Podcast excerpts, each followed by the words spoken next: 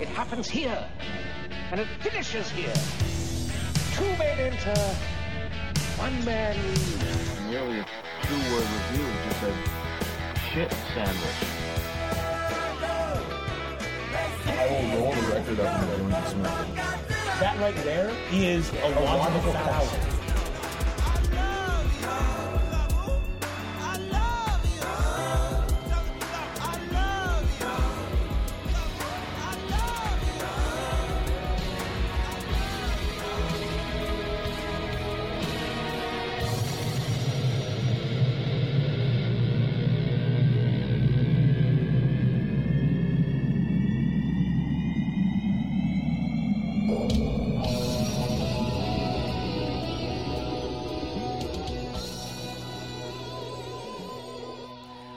Welcome to Chunky Glasses, the podcast. This is episode number 41, and we are technically taking the week off again uh, this week. But on Wednesday, I had the chance to sit down with local musician and drummer extraordinaire Ben Tufts. Uh, if that name sounds familiar, it's because he has played with uh, pretty much every band in the DC scene. Uh, if you throw a rock at a band, you are likely to hit him behind the kit, though I would not recommend throwing rocks at bands. Um, He's, his latest project is a collaboration with Bobby Thompson and Tony Moreno uh, called Mudray. Uh, they have a five song EP that is out. I believe it might be Tuesday, but the CD release party is going to be on the 15th at IOTA. Uh, so we talked a lot about that. We talked about uh, his foundation they set up for his father, the Craig Tufts Foundation. Um, and then a little bit about 80s music and just sort of rambled here and there. So I will shut up and enjoy our conversation.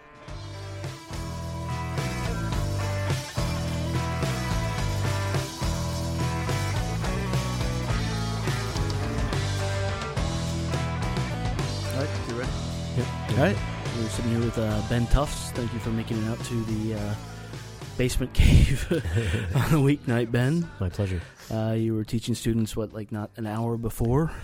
Yeah, I teach uh, private drum lessons during the week um, in uh, Western Fairfax, and also also in a new place in DC called Seven Drum Lessons. So that's my. I don't have a day gig. I guess I guess you could call, you'd call it a night gig. Yeah, I have a night gig. Well, I mean, I think you do have a day gig because actually, like, the, the question needs to be asked, like, who in DC don't you play for? Because I have been honestly, like, when you emailed me about Mudray, I was l- literally an hour before, like, I need to get Ben Tufts here and talk to him Oh wow! because y it's we have uh, in three years not delved too much into the local scene, and it's been like on our thing, like to go, and we're like, well, on the radar. yeah, and Yeah. and it's like, uh, shit, you know. So who's this guy? Ben seems to play with everybody, so we'll start there. Um, I do play with a lot of folks. Uh, I think when people ask me that, I, I'm not really sure how to answer because um, it's a little bit more complicated and I guess maybe not that interesting to really kind of explain from a business standpoint how it works. But basically, there's there's several groups that I'm that are bands that I that are my bands Mm-hmm. that um, we don't we don't book a show unless unless I can be there, and um, uh, everybody pitches in for the practice space, and um, everybody has a hand in the writing process. Um, there's only a few groups that really fit that um, And which, category. which ones are those? In no particular order, uh, Miss Siobhan and Yuma Ray, Okay. um, who are the folks that I'm going to be touring with, leaving in a few weeks. Um, and I'm going to be gone for the whole spring. Uh, and they're based out of California. Um, and the rest are local. Uh, Derek Evry and his band of Misanthropes. Um, the Lauren Calve band, um, who I've been playing with for, I guess, about a half a year now. Um, and Mudray. And um, that's pretty much it. Um, now, there the lines can be a little blurry, but the rest of my projects generally, I function more like a contractor Yeah, yeah. where um, you know, uh, somebody comes to me and says, "Hey, I've got these songs," and and oftentimes, you know, I already have three records, and I want you to play the songs and kind of make them sound like the record because I've got this show next Right, week, that right, sort of right. thing. And there's a ton of singer songwriters that I play with that fit in that. Um, Yeah, I've seen you with like Laura Tsaggaris. Laura Tsaggaris, yeah. Yeah. And that's an example of like, you know, when I said like the, the lines can be a little bit blurry, like um, I Laura and I hung out a bunch uh, and sort of she kind of we we kind of workshopped some of her tunes Mhm. before she took them to her producer Jamie Candiloro um, out in L.A. and did her record out there. I didn't play on that record. Jamie played because he's besides being a great producer, he's also a, a very accomplished drummer. Right. Um, so so you know, um, but uh, and I'm and I'm close friends with a number of the singer songwriters that I that I play with. It's just it's just as convenient for them to not always have to be attached to a band as it is for me to not have to be committed to a singer songwriter all the time. For example, Sure. if I had to play every gig that that you know these dozen singer songwriters that I sometimes play with uh, booked, then I, I I I would need to clone myself. You know, and they Yeah. have they have second call and third call, and sometimes I'm not the first call. you Yeah. know, so Well, I mean, I don't know if you're familiar, if you've been down to uh, Charlottesville much, which is just uh, south of us. We're in D.C. right now. Uh, there's a very like vibrant scene like that. A lot of professional like musicians, which I think you would qualify yourself as. You are a working mhm. musician, Yeah. and that that is what you do. And it does end up being that this rotating. You know, some you have certain projects, but you also are bouncing around from other things to other things Mm-hmm. because it's simply uh, an an easier option. Because putting together a band can be sometimes hard. Well, yeah, um, being in a band is a little bit like being in, in a in a marriage with Mhm. um, with more than one other person. Yeah. Um, so it makes it you know exponentially more complicated, and um, and it's it's like being in a business with with those people too. It is a business if if your band's going to be successful at all. So yeah, it's it's a very complicated thing. So the older I get, the more picky I get about which projects I really want to commit Right. to, and which ones I would rather just kind of show up and and get paid. You know, even if it's great music and I really enjoy playing it, sometimes you know it's not the right fit for me to be completely and totally committed. And oh, another project I I forgot and need to mention, and I and it's it's it's kind of a uh, it's another sort of one that's sort of blurry is is Andy Zipf's new band, the Cowards Choir. Yeah, and actually, Um, I, I want to talk about that a little Yeah. later because uh, I haven't heard it. So, Oh, wow. so really, Okay. and I want to, but Cool. Uh, yeah, yeah. So I mean, it it does get complicated and everything and stuff. But um, you just finished up uh the Mudray album, hmm and that's sort of what initially brought like you reached out to me and was like, Right. we're going to talk about Mudray. Uh, that is you, Bobby Thompson, and And Anthony Moreno is the bassist. okay, and all DC based musicians. Correct. Yeah. Yeah. Well, Bobby lives in Falls Church, and Anthony lives in Clifton. But yeah, we um, all DC area. How uh, did that come about as opposed to like other projects? Well, that's a fun story. Um, Bobby, as you know, has been playing blues in in and around Mhm. the DC area for a long, long time, and uh, he's he's a he's a not a bit of a local legend. He is a local legend. Yeah. Um, Right. you, you mention his name, and people people light up because everybody loves to hear Bobby sing and play guitar. Um, and um, basically, what happened is um, several years ago, uh, I bumped into. I got a chance to hear Bobby because. I think he was using a drummer who another artist I play with had been had been starting to use, and I may have been playing across the street and came came to Whitlow's um, to hear Bobby, and you know, of course, was just blown away, and um, and told him so afterwards. And then um, a couple months later, he contacted me and said, "Hey, I'm looking to start a new um, blues rock project. Um, are you interested?" And so I said, "Of course."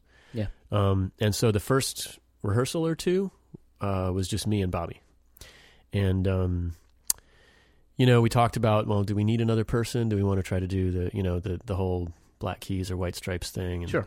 Those actually are two bands that I, I can't really claim to be particularly informed by, but um, but I think I think Bobby's a fan of some of their stuff. Yeah, there's definitely a Black Keys feel to the album. Thanks. Yeah. I mean, I, I think I think uh, I don't But know. that- if, like I said, I don't know if that was a conscious effort on at least on my part. They're not a huge influence of of, of mine, but um, I think that's a fair comparison to make. Being being a sorry, go ahead. Listening to it today, I mean, you can actually hear uh, that. You can hear some uh, La Grange and Tres Hombres like ZZ Top, Sure. uh, and you saying actually that it's not necessarily an influence of that. Like there is like a little of the Texas Shuffle pulled out of that, so Sure. it's a combining of of influences. It's interesting. We're just kind of retooling one of Bobby's older tunes Mm-hmm. for a Mudray treatment, and um, we've actually decided to start it out a lot like La Grange. um, Nice. but uh, anyway, um, Bobby said, you know, do we need to get a bassist? And I said, you know, if we do, I know exactly the guy. Um, Right. and so um, I uh, I think they I think Bobby and Tony had hung out before. I don't know that they had played together before, but we got together and we started jamming on some of Bobby's ideas, and it just made sense. We share um, enough influences to have points of reference, you Mhm. know, and have some common ground. But um, so you know, we're all huge fans of classic rock, huge Sure. fan, fans of Jimi Hendrix and the Beatles, um, and and Cream. Uh, Bobby in particular is a is a giant Clapton fan and and um, loves all of his work, starting with you know the stuff he did with John Mayall all yeah, the way absolutely. up through his you know his uh, um, his projects with uh, like Derek and the Dominos and all that stuff, all the way up through the solo stuff. Yeah. Um, um, but Bobby's a, a, a, a big student of, of the blues, um, more so than me and Tony are, Right. um, going all the way back to Delta stuff, you know, the original stuff. Um, whereas my influences um, are kind of all over the place. I'm I'm as big of a fan of like DC hardcore Mhm. probably as I am of of old classic rock, blues influenced classic rock, and I also love jazz music, and I've studied that that a lot too. Um, Tony comes from an angle where he's he's he's also very influenced by a lot of soul and hip hop and R and B, Right. and so. Uh, you know, we have enough overlap that I think we have we have you know enough in common to sit in the room and play together. But those three different influences kind of really play play on what happens when we when we jam. Yeah, and I think it. I mean, it actually comes together uh, pretty well. Thanks. Uh, it, it definitely, um, like I said, you, you hear the ZZ Top, you hear uh, Mhm. mentioning Clapton now, you can hear it, having listened to it. Like, yeah, I'm a, I'm a huge Clapton fan. From like, Mhm. I mean, it's you know, I bought there's a Strat up there. Like, I bought that Okay. because I was like, uh huh. I love Clapton uh, when I was like 16. So, um, outside of you know those not being like necessarily your influences, like how how do those how do your various influences feed into like your products? Like when you approach this, did you were you thinking I need to somewhat fit in here, or Hmm. I'm or I'm gonna bring like what was the like level of collaboration? I guess That's that's a really interesting question. I think that's one of my favorite things about the band Mhm. is um you know regardless of how much I love to play with the other projects I play with, um, many times as a on-call drummer, Mm. um, you are playing a role,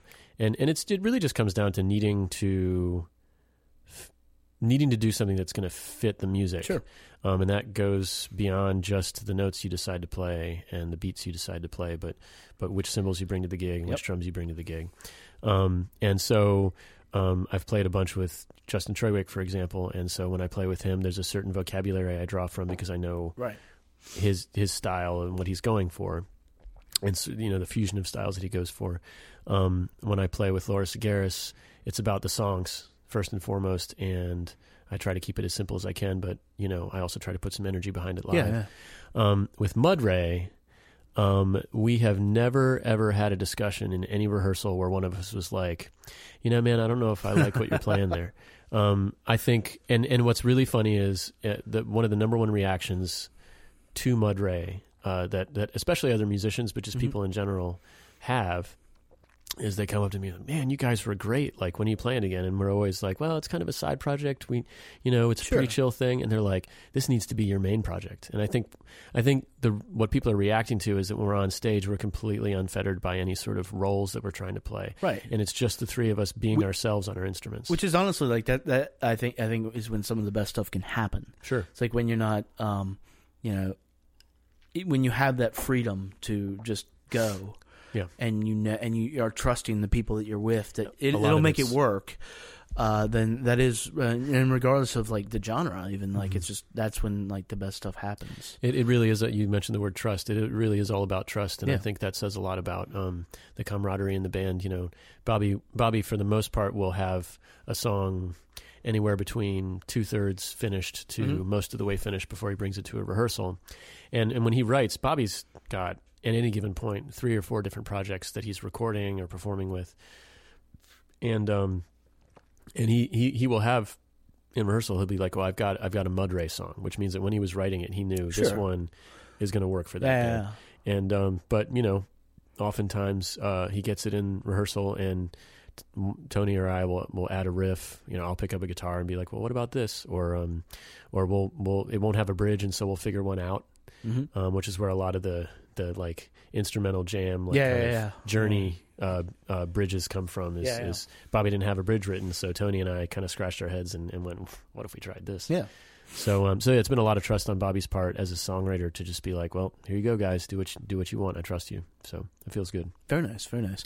Uh, do you have a uh, if, if it was just like purely the Ben Tufts project, like would there be uh, something uh, a style? I guess style wouldn't necessarily be quite right. Like, what kind of songs would you want to be writing? Hmm.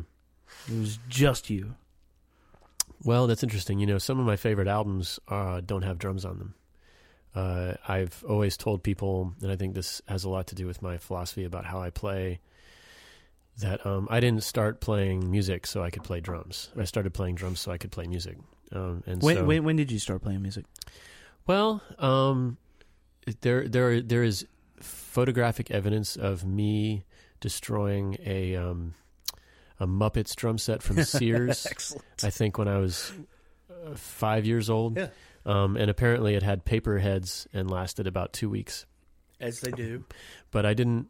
After that, it was the proverbial pots and pans until um, until sixth grade when I started playing in band in middle school in Loudoun County. Uh, Right. And uh, that was when I. That's when I started playing drums. I started playing drum set uh, New Year's Day um, when I was in eighth grade because Nice. I, I went to a I went to a, a sale at Venemans up in Rockville, which is now the Guitar Center in Yeah. Rockville. Mhm. And um, so uh, I've been playing drums, I guess, coming up on 25 years. Anything else? Uh, I do play. I do play um, bass guitar. Actually, um, there was a period of time where I played more bass guitar than I did drums. Right. This is a while ago, and uh, I do know my way around a guitar a little bit and a keyboard. I was a composition major um, as well as an education, music education major in my undergrad. So Okay. so um, so I know how to find chords on a keyboard. and- Sure, sure, sure, sure. yeah, I don't really perform much on those instruments, although that might be able to change, or that might be about to change. Um, I've been with one of my projects. I've been playing some guitar in preparation for maybe doing some acoustic sets. Right, So, right. I mean, it's good to have like um, a varied. Uh, I mean, there is there's a concept which I believe in. Like, if you if you can do this, like you can sort of pick up anything right. um, to varying degrees of competency. I Mhm. mean, you're always going to have the one that you're just great at that, that locks in. There's always your first love, your first Exactly. language. Yeah. Exactly. Um, Um, but by knowing all of these, like I actually literally just started learning drums. Uh, I think four months ago. Cool.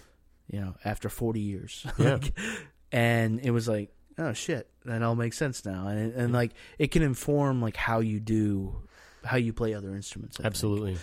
Um, Um, I've had folks that I play with before, keyboard players or guitarists, for example, that I, where um, they started taking drum lessons, um, and I could hear it in their guitar playing or keyboard playing, like Right. months later, that they were thinking more rhythmically and, and that sort of thing.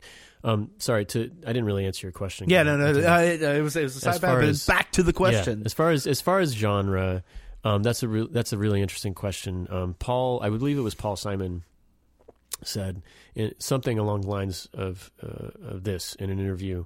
Um, you know, a lot of musicians will make a journey as they mature and study different styles Mhm. um, throughout their career. But they tend, at a certain point, to return to the music that was the music they fell in love with when they first decided they wanted to play an instrument and wanted to, to make music themselves. Yeah. Um, I grew up listening to my my dad and my mom and dad's combined record collection, and the records that I really gravitated to, gravitated to back then were the Beatles and Led Zeppelin, and um, some Motown and Stax, and um, I had a, I had a really interesting exchange with a, a, a singer songwriter friend of mine about a uh, this, I think it was over over the summer about about authenticity and fusion Yeah. and um, what what something what a what a a band needs to sound like in order to be authentic in any given genre. And what I arrived at, at least in my opinion, I don't know if she agreed with me, was that I think every I think fusion itself is is it, if you examine any genre, it started out as a fusion of other genres. Um, there's a whole Yeah, family tree you can trace, Absolutely. and and so what it comes down to for me on a on a more granular level is every person is a fusion, and so whenever I play with Derek Evry, whose music is is fairly fairly easily classifiable as as power pop or pop punk. Sure, sure. Um, you know, ja- the jazz drumming that I've studied uh, informs it. Uh, the uh, the the Latin music, the Afro Cuban music that I've studied informs it. Mm-hmm. It still has, it still works musically. Yeah. because it has to. But but everything I everything I've studied at that at that point com- comes into what what I do when I hit the drums. So Well, it's funny. We, we talked about this uh, when we were talking about uh, Sharon Jones' last album. yeah, and, and people like to call it uh, retro, and I- I sort of took issue with that because, in my mind, it's it's all cumulative. mm-hmm. People get distracted, and then they don't. They they forget. They forget that this is over here, and this is part of what builds it and stuff. And so everything you're hearing, though, like is it it keeps building. Mm-hmm. Um, and so these little parts can fit into stuff, Yeah. and then just sort of like you said, inform it Yeah. and make it uh, better music. And it's um, it's interesting because like it, especially in like more popular music, it, it can wildly miss the mark or stuff. Like there's no accounting for like why something is popular in a lot of cases. Like you can hear like as a musician, like I can hear stuff and I know what's going on, but I can't tell you why. You know, my next door neighbor likes it.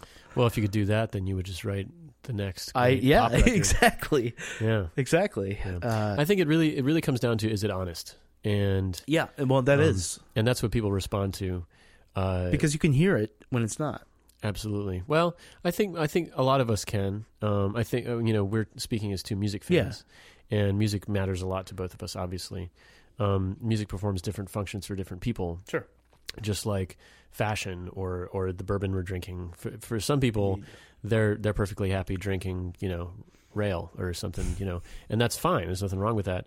Um, we were discussing bourbon before the show started Yeah. because we're both, you know, into it a little bit. Um, you know, for some people, music is background noise, and it's something they I listen agree. to uh, at the at the dentist's office or on the way to work, and that's okay. But they're not likely to be as discerning as we are, and and because of that, they're they're probably not as in tune with when when when music is sincere and Yeah. genuine versus when yeah, it's I mean, it, I mean, I mean, you're sort of getting into like the like, the art of like songwriting and like what what makes something hit and what makes something not. And songwriting and production. Songwriting and production production. also, I- yeah, and I, I- actually, it's interesting you say that because that can make the difference. Mm-hmm. You can have like the worst song ever, and it just if it sounds good, like it'll just people will hear it who don't care, Right. like who that it, it don't care is not the right terminology. It's it's people who it isn't like a priority, and they're just like, you know what, that sounds. I mean, Yeah. Black Eyed Well- Peas could be explained by that. I think I think it goes back to for a lot of people. It's it goes back to formative years. Mhm. Um, you know, for some people, uh, I, I think nobody enjoys middle school, for example, Right. and so everybody finds a way to kind of get through it. And for some people, it's sports, and for some people, it's um, it's their studies, like uh, you know, or, or it's or it's um, Girl Scouts, or it's you know, Yeah, church, their church groups. Um, for me, it was music Yeah. and I'm very grateful for that. And Yeah. so I've my entire life I felt compelled to to still participate and give back and and take more from it. You know, Yeah, absolutely. Like I can't stop listening to Tears for Fears, like, like ever. it's great music. It is, no, it is. Uh, Yeah. There's a lot of uh, we we've toyed with the idea of doing like a complete '80s podcast. Uh, there was there was a certain no, there's a certain uh, or Derek was going to be here tonight. Uh, he he's played bass for shit 40 years. Is taught by Victor Wooten. Hmm. Um, uh, amazing musician, but he uh, will insist that like some of the best music ever written was written there, and you couldn't see it though a lot of times because of all the fashion around it, and you weren't. Yeah, I, we I we talk about it a lot. Well, that's an interesting con- uh, discussion. Yeah, um, I mean, I grew up in the '80s for the most part, and Yeah. I, I I remember reacting to a lot of the fashion uh, in a really negative way. um, not that I knew how to dress myself, sure. but um, yeah, I knew that something about those ridiculous shoulder pads and big bangs and Mhm. those you know crazy like jelly sandals was- Hypercolors. was bad. Um, uh, anyway, but but I think I think with with '80s music, time time has has kind of showed us which records are really great. Sure. Um, despite, I think some of us now react to the, the production that was used on a lot of those '80s records, a lot of reverb, as being kind of uh, not very genuine. Well, the reverb wasn't very genuine, uh, and then I heard, uh, I read somewhere. Uh, actually, I was listening to uh, the Nerdist podcast, and they were talking to somebody, and how th- the reason the reverb and the uh, the in general the treble was always so high it was because people were just doing coke, and so they were Oh, just that's interesting. and so that was how you heard it, and they were like You're talking about the people that that mixed they were it. producing it. Yeah, Yeah, yeah. yeah. Well, that that's the reason why so many of those uh, Parliament and Funkadelic records sound so terrible. Absolutely. I mean, Absolutely. yeah, You were saying um, you listen to your father's records, Mhm. and you uh, actually have a foundation. Yes. Um, so so my father passed away from cancer um, in in 2009, and uh, he was the chief naturalist at the National Wildlife Federation, which is headquartered um, nearby in Reston, Virginia. And um, I grew up, um, you know, tagging along with him to uh, to the National Wildlife Federation headquarters. And um, when he passed, him and his wife discussed, or before he passed, discussed um, how he would want funds to be allocated, anything that was donated in his name, and um, they they decided that that they wanted to set up a scholarship fund, and so um, the scholarship fund was set up by um, folks at the National Wildlife Federation, friends of his, work friends of his, and um, my stepmom Jean, and um, the uh, the fund has been used to provide uh, scholarships for um, one student and a, and a guardian to travel to various natural locations all over um, the United States and live in in that area, whatever whether it's the Adirondacks or um, or um, Acadia National Park, for example, more recently, um, and study nature. Um, and so, Aca- Acadia up in Maine. yes, Yeah. that was uh, it was I believe this past yeah last summer that was the where the, where it Yeah, was we, held. we were up there about two years ago. It's gorgeous. It's beautiful. Yeah. Um, anyway, uh, so after my dad's passing, I was kind of brainstorming and trying to figure out how I could honor his memory, and I decided it was it was kind of um, a collision of two two traditions where I wanted to figure out how to honor his memory, and um, I had been in I had started to be in the habit of of having a bunch of musicians over to my house on my birthday in August.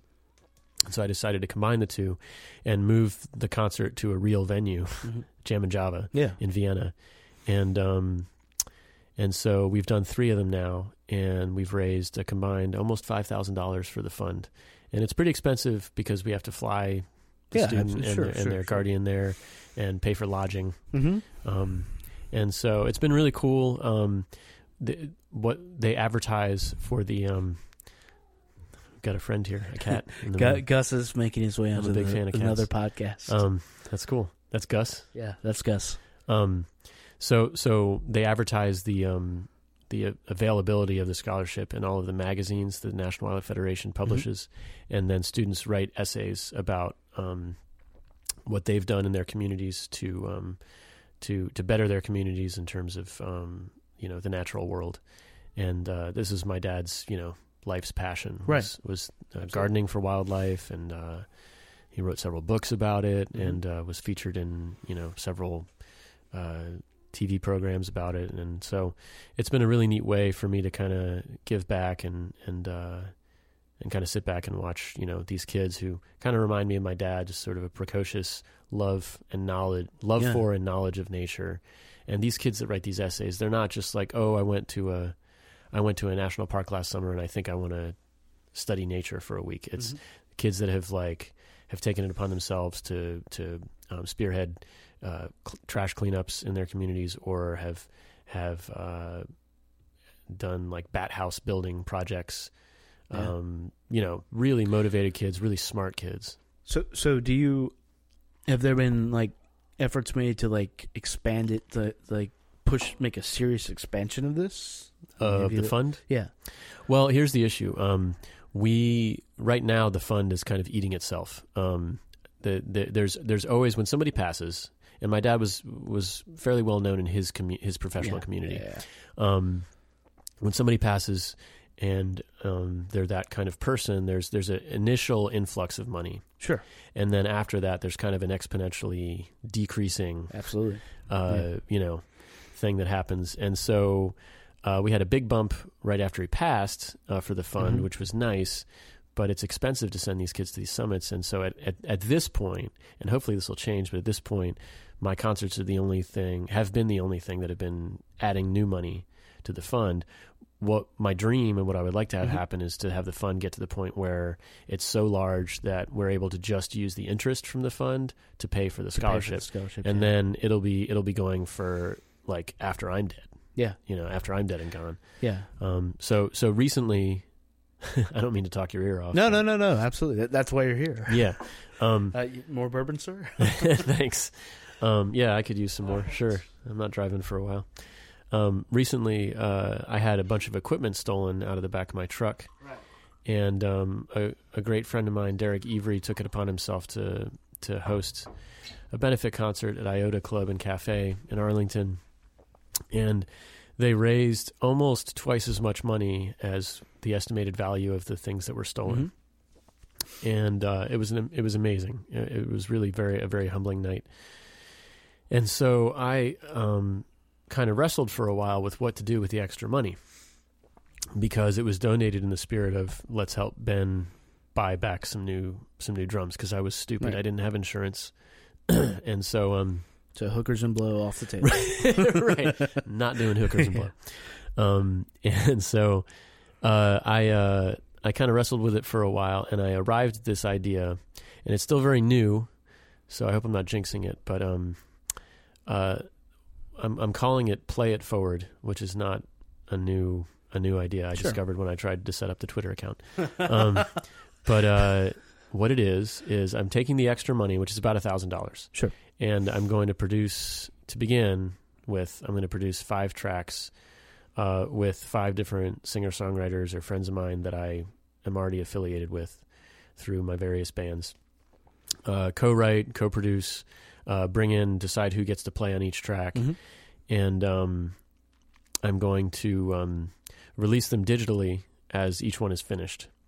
Uh, for every dollar, half of it goes um, to my dad's fund, and half of it goes back into the recording project. The idea being that this will be a self-perpetuating Yeah, project that will pay for self-perpetuating, yeah. itself and get larger and larger, and stream more and more money into my dad's fund as as it gets larger and larger. Um, as as soon as I finish the first five, I'm going to have um, actual physical copies pressed and sell them at you know various shows and my um my benefit concerts. Will people buy physical copies?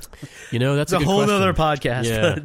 right? We could talk about that for Yeah, a while. yeah, yeah. Um, we only had that's the reason we only had 100 copies of the Mudray CD uh, I would. pressed. Yeah, I, I've been talking with uh, Dave from uh, Mittenfields. Lives like down the street, um, and he's been talking about their new album. And I hope I'm not pissing off Dave by talking about this. I've been talking about their new album. They're recording one, and then he's like, "We just want to get a vinyl. We just want to get a vinyl album." And I was like, "Why? Like, why do you?" Well, that's an interesting thing. Vinyl is at this point more of a commodity than a CD. Um, uh, yeah, And I can tell you this because, well, it's it's just proven. Um, friends of mine who went to the Future of Music Coalition Yeah. uh, thing earlier, um, they, um, I mean, there's there's a big thing about vinyl. It's just because there's sort of an aging demographic that ha- that is uh, has a nostalgia for it, but there's also new new fans of vinyl, hmm um, and it's more collectible than CDs are. CDs are seen as very disposable, and um, you know, I teach drum lessons, and when There's- I try to twelve hundred and fifty of them behind that wall. Right, right. I can't bring myself to sell mine either. Yeah. Um, and with every passing year, they're worth less and less. yeah. But um, yeah, um, vinyl's becoming more collectible. They're more expensive to press, but your profit margins are higher Yeah. than CD, far higher than CDs. Um, and you know, I can tell you as a as a drum teacher, uh, when I have a student come in, uh, and this happens often, you know, the first three questions I ask are, you know, why did you decide drums? Why did you decide to play drums? And then what kind of music do you like? Right. Uh, and then um, what do you want to do with this instrument? And and when I ask them what kind of music do they like, sometimes they answer, "Oh, I, I don't really know," or "I don't really listen to music," which to you and I seems like completely ludicrous. I'm But what you have to understand is, I I, I want to give, right? So Right, these right, students, I right, get right. really So- excited, and I want to burn them CDs, but they don't have anywhere to play them.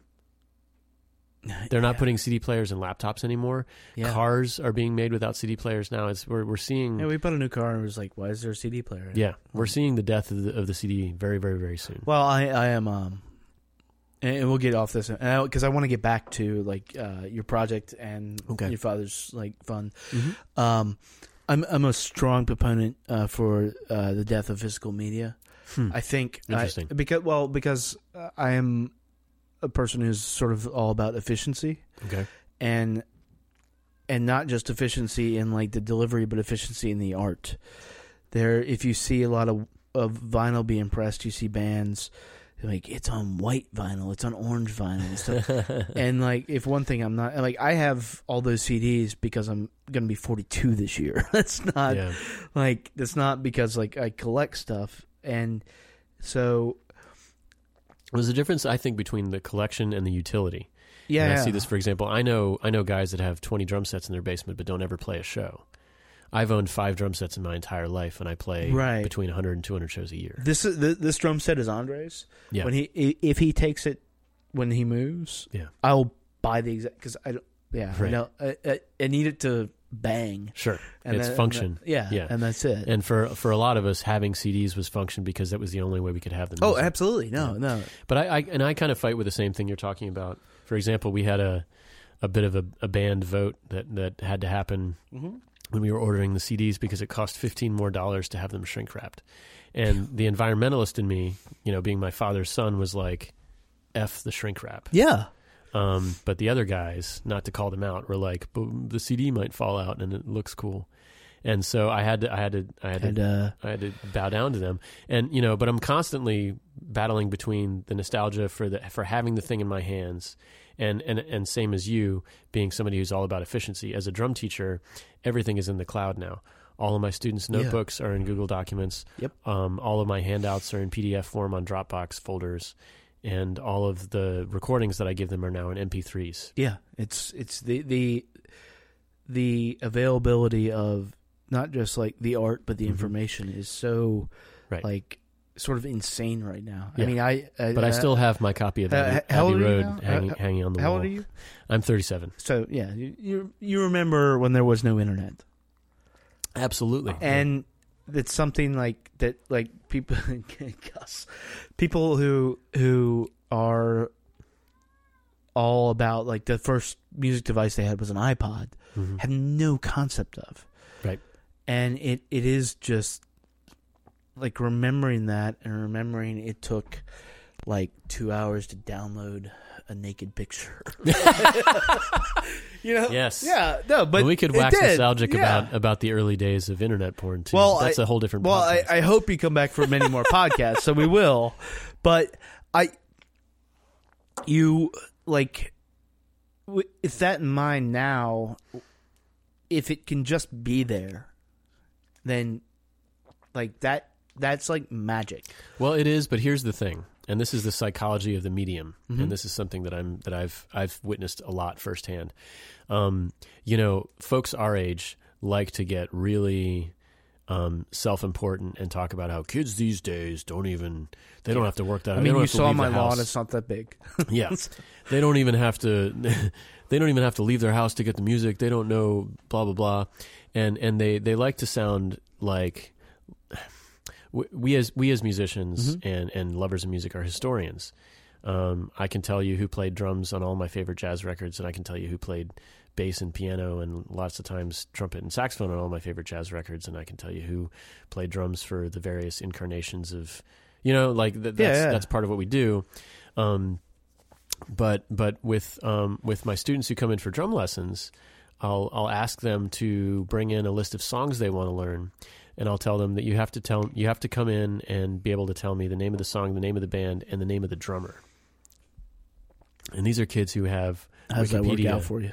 These are kids who have Wikipedia available to them. Yeah. and they still come in and I say and I say okay where where are your songs oh I've got them on my on my iPod and they tell me I'm like okay what band is that oh I think it's um I think it's so and so or I'll get the song or and the and the, the name of the song and the name of the band mixed up and then I ask them for the drummer and they're like oh I don't know and and here's the thing. These are not stupid kids and these are not No, kids that don't no. care about music. They love music or else they wouldn't be in drum lessons. Right. but the reality is they don't need to know these things. They don't need to know these things. And so you know we have to ask ourselves if if you or i were born 10 15 20 years later Yeah. would we be any more apt to to to do the research if we didn't have to? And that's the thing that i'm always confronting some of my friends about. It like you know you like to get all high and mighty and talk about how you know kids don't have to work that hard to blah blah blah Well, blah. I mean, but it- our our parents had to work a lot harder for for the things they wanted It's, it's it's and we really will go back to like what we were talking about because this is this is a whole nother discussion with you and like like I said like over Twitter it's like many deep discussions like we should have Sure. but um that also gets into like sort of the the, the listomania of things where an appreciation of music is just like who you know yeah which is really boring and you don't understand the actual music and Uh-huh. which which honestly like is a lot of uh music sites like mine included sometimes like it, it is it is there's there's a there's a a, a PR machine and a and a visibility of Yeah. stuff that doesn't mean anything sure and it's but that's what's out there Sure. Well, we're increasingly uh, a more and more narcissistic society because of uh, social media. Yeah. And I'm always falling into the trap, being somebody who uh, un- unabashedly advertises on Facebook and Twitter about my shows because I want people to come to. well you shows. should Um, And I, But- I, I don't think that it's a weird reaction to people like people will be like, "Oh shit, Ben is like like pimping his shows." mhm. Like you're a musician. Like th- that's your job. yeah. Like you should be. Like and people should be happy that they're seeing that. Mhm. You know. You would hope. Um, uh, yeah. I mean that uh, the whole social media thing is is that that could be another discussion. Yeah. But um, But so, so back to the, the the Play It Forward project. Yes. Is now right now uh are you just doing like local or are you are you Yeah. extending this to like and are you extending it to like larger acts? Oh, I'd love to. Well, my, my, my here's my goal with the thing. Um, so far, I could change my mind because right now we have one demo in the can and another one we're about to go to record in a couple weeks.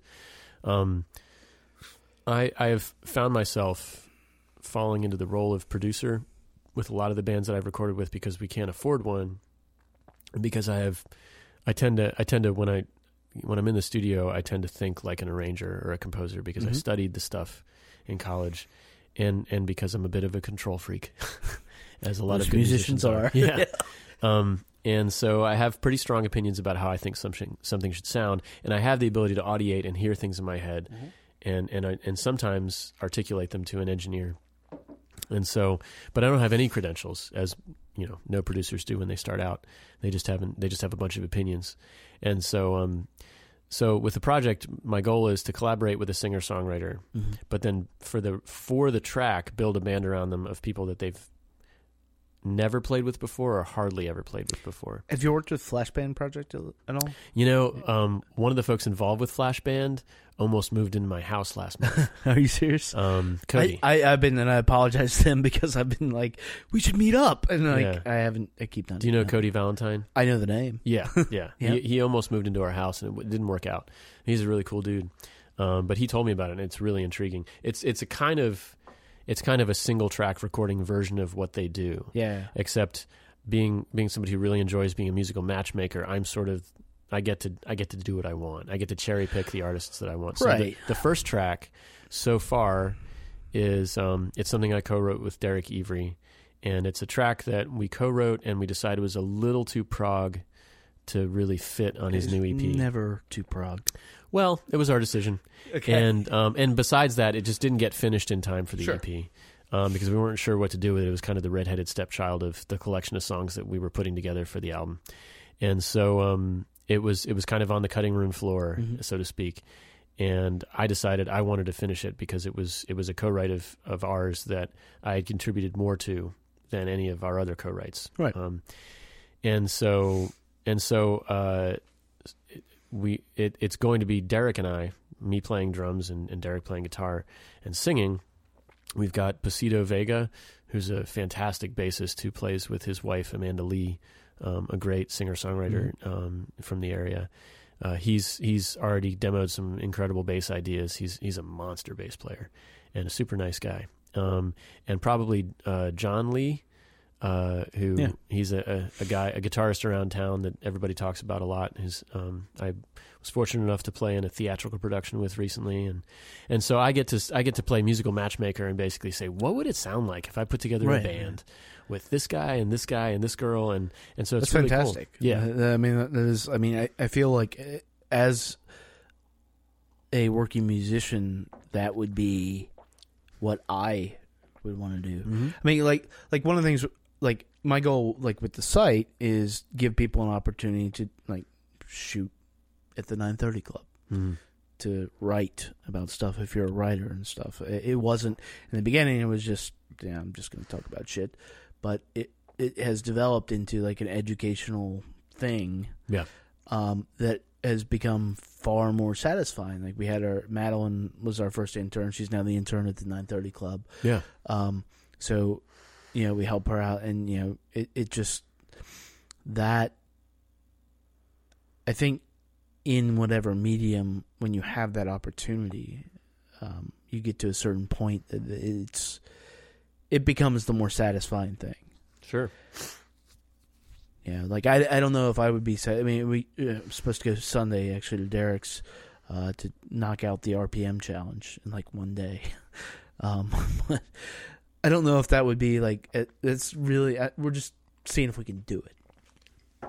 Yeah. You want to explain the the RPM challenge? Oh, uh, in February, it's sort of like uh, the uh, NaNoWriMo thing where you, you, you basically uh, 10 hours or, I mean, thir- 10 songs for 35 minutes in a month. You have the month of February. And then you submit your album. Yeah. There's no winners, there's no losers. It's just sort of committing musicians to sit down and do the work. Yeah. Because it is work. It's like the 48 hour film project. Yeah, yeah, ex- it's music. exactly like that. Yeah. be- I mean, because I mean, at the end of the day, like it is work. Yes. You know, you don't get to do what you do. You don't get to like even like approach like the project that you want to do without doing the work. Yeah. Well, I think what what's interesting to me about projects like that is that it removes what can sometimes be your best friend, but sometimes be your worst enemy, which Mhm. is the um, you don't have time Mm-hmm. to edit,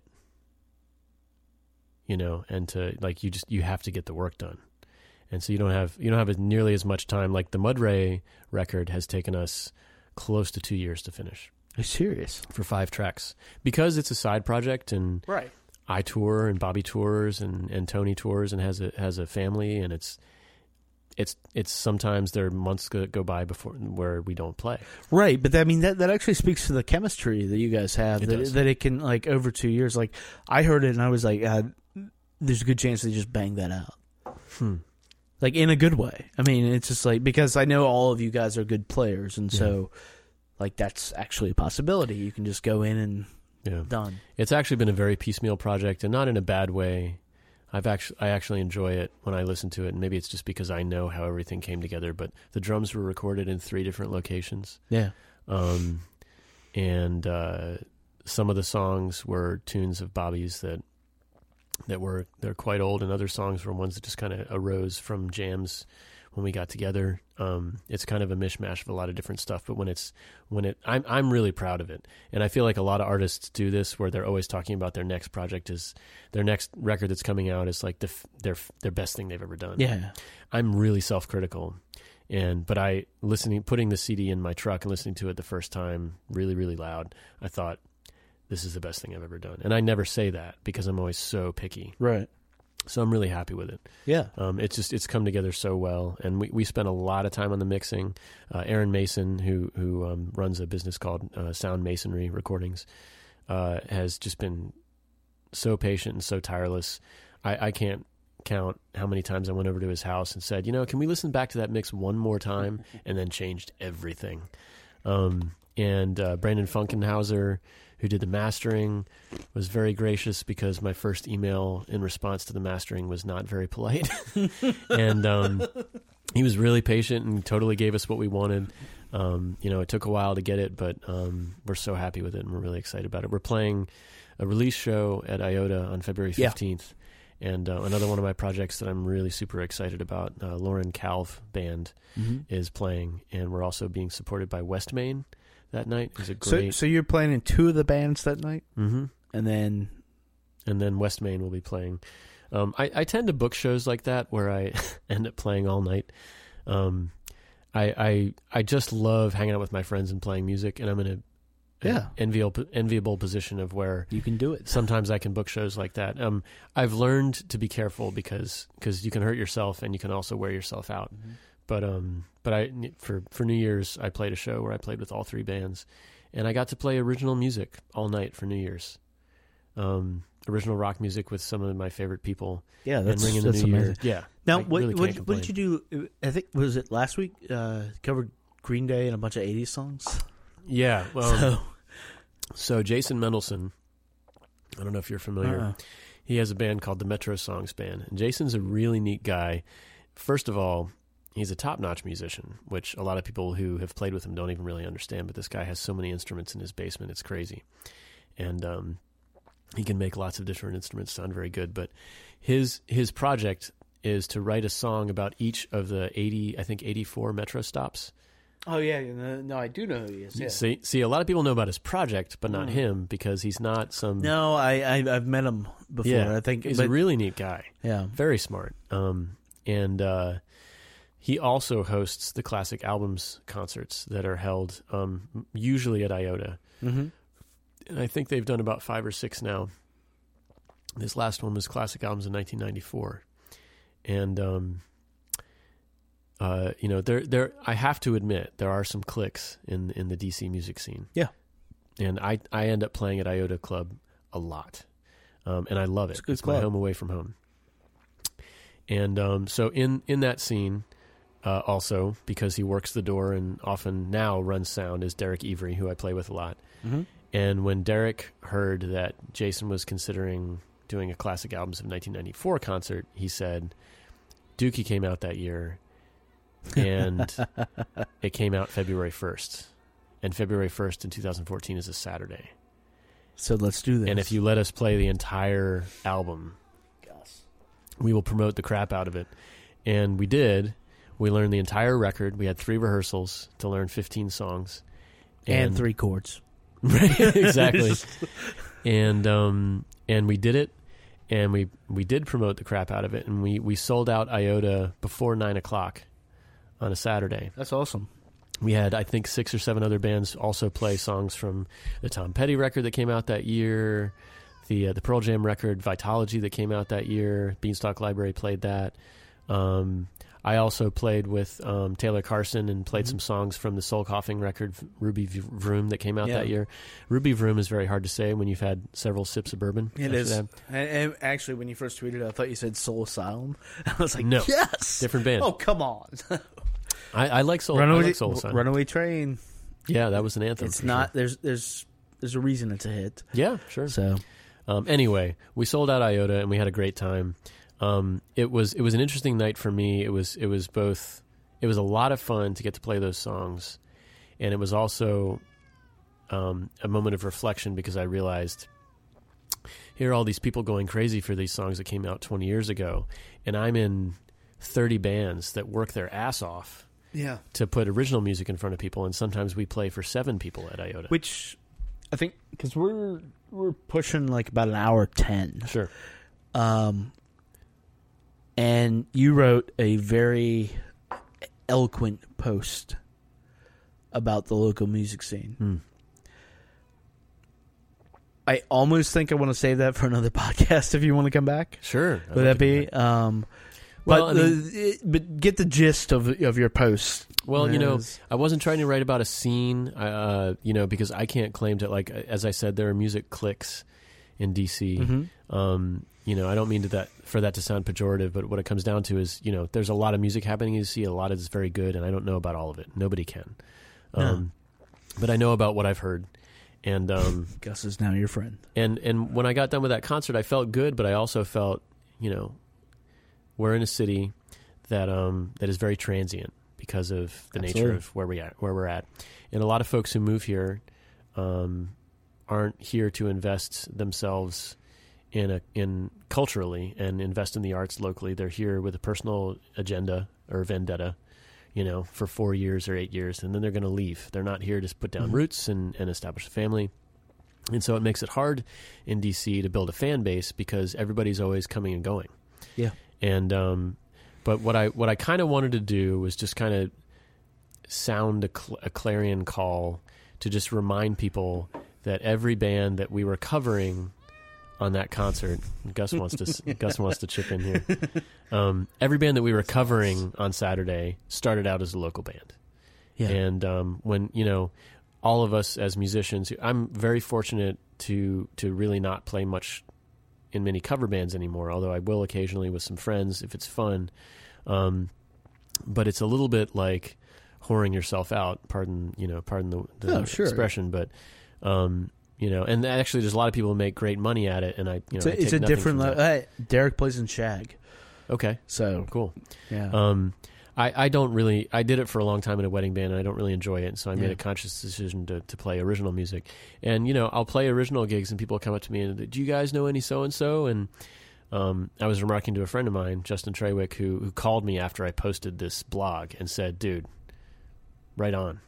And I said, "Well, you know, Justin, you and I have been talking about this for a while, and I've watched Justin at various venues talk to people, and you know, they come up and they say, "Hey, can you play?" you know, Lumineers, and he say, "Well, you know, we don't play other people's songs; we play our songs." Mhm. Um, well, do you guys know any Dave Matthews Band? Well, like, you know, we're trying to do what Dave Matthews was trying to do in like 1990, Right, and right, and right. make it, you know, and um, so it was basically just kind of a reminder to all the musicians, like, keep doing what you're doing because what you're doing is really good. But my main point was to try to empower the non-musician and and the music lover and the Mhm. music fan and the average guy in the street and say, look, you know, there's so much information on the internet right now. It's it's completely bloated. Word of mouth is still Yeah. number one. It's the gold standard, and please tell people about this original music that's happening in your local scene because otherwise, you know, it's it's it's not going to go anywhere. And I, I don't want to see any more um, dismemberment plans. That is one of the greatest bands from DC that never made it outside of DC. They they toured lots, but nobody knows who they are outside of DC. Right. I don't want to see any more Denali's, like a fantastic band from Richmond. Who Yeah, I- I know- nobody I- outside of Richmond knows about. I know those guys. I lived in Richmond for ten years. Unbelievable Uh, Mara band. was fucking yeah, Amazing. yeah. Um, and you know, I don't want to see any more. I want to see bands from DC or Richmond or Baltimore who deserve to make it, who are writing exceptional, genuine music, get to make a living on the road if that's what they choose. You know, playing their their songs Yeah, instead Yeah. of playing covers. that that is, I think, the dream. Sure, sure. Um, and uh, honestly, we could talk another hour about the ins and outs of that. Sure. Some other time. Um, but I think uh, for this time, at least, I think I think we covered a good bit of ground. Sure. So uh, Thanks so much for having me. Yeah, Ben, thanks for coming down. Uh, you chose the uh, put the lotion in the basket option and came to our basement, uh, and braved Gus. So Thanks. uh, we will talk to you soon. Sounds hopefully. good. All right.